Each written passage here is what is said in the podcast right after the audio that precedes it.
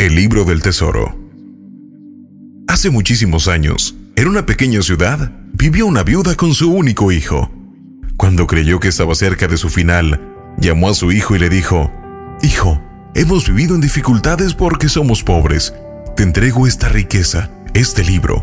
Me lo regaló un poderoso mago, y dentro de sus páginas están todas las indicaciones necesarias para hallar un gran tesoro. Yo no he tenido ni fuerza ni tiempo para leerlo, pero ahora te lo doy a ti. Sigue las instrucciones y llegarás a ser rico. El hijo Después de haber superado la tristeza por la pérdida de su madre, comenzó a leer aquel grueso libro. Antiguo, era precioso y comenzaba así. Para llegar al tesoro, debes leer página por página. Si te saltas alguna página por leer el final del libro, ese desaparecerá por arte de magia y no podrás encontrar el tesoro. Y prosiguió describiendo las riquezas. Para después de la primera página, el texto continuaba en lengua árabe el joven ya se imaginaba rico. Para no correr con el riesgo de que otro se enterara, se puso a estudiar árabe hasta que pudo leer sin problema. Pero con sorpresa, advirtió que más adelante el libro continuaba en chino y en otros idiomas. El joven, con paciencia, estudió cada idioma. Mientras tanto, para poder sostenerse, aprovechó el conocimiento de varias lenguas y comenzó a ser conocido en la ciudad como el mejor intérprete de tal modo que ya su situación económica no era tan difícil.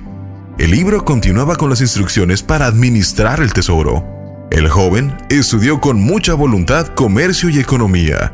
Se capacitó sobre los bienes inmuebles y muebles para que no lo engañaran cuando tuviera el tesoro.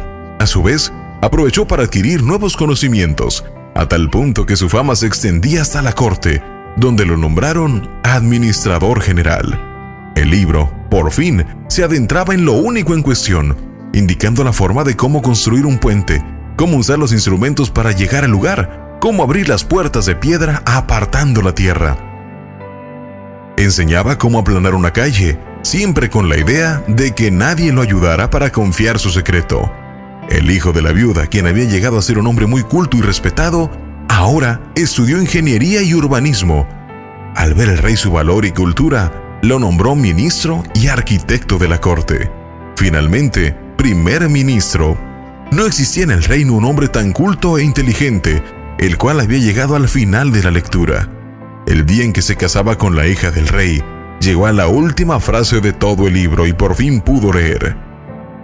Lo más grande de todas las riquezas del mundo es el conocimiento.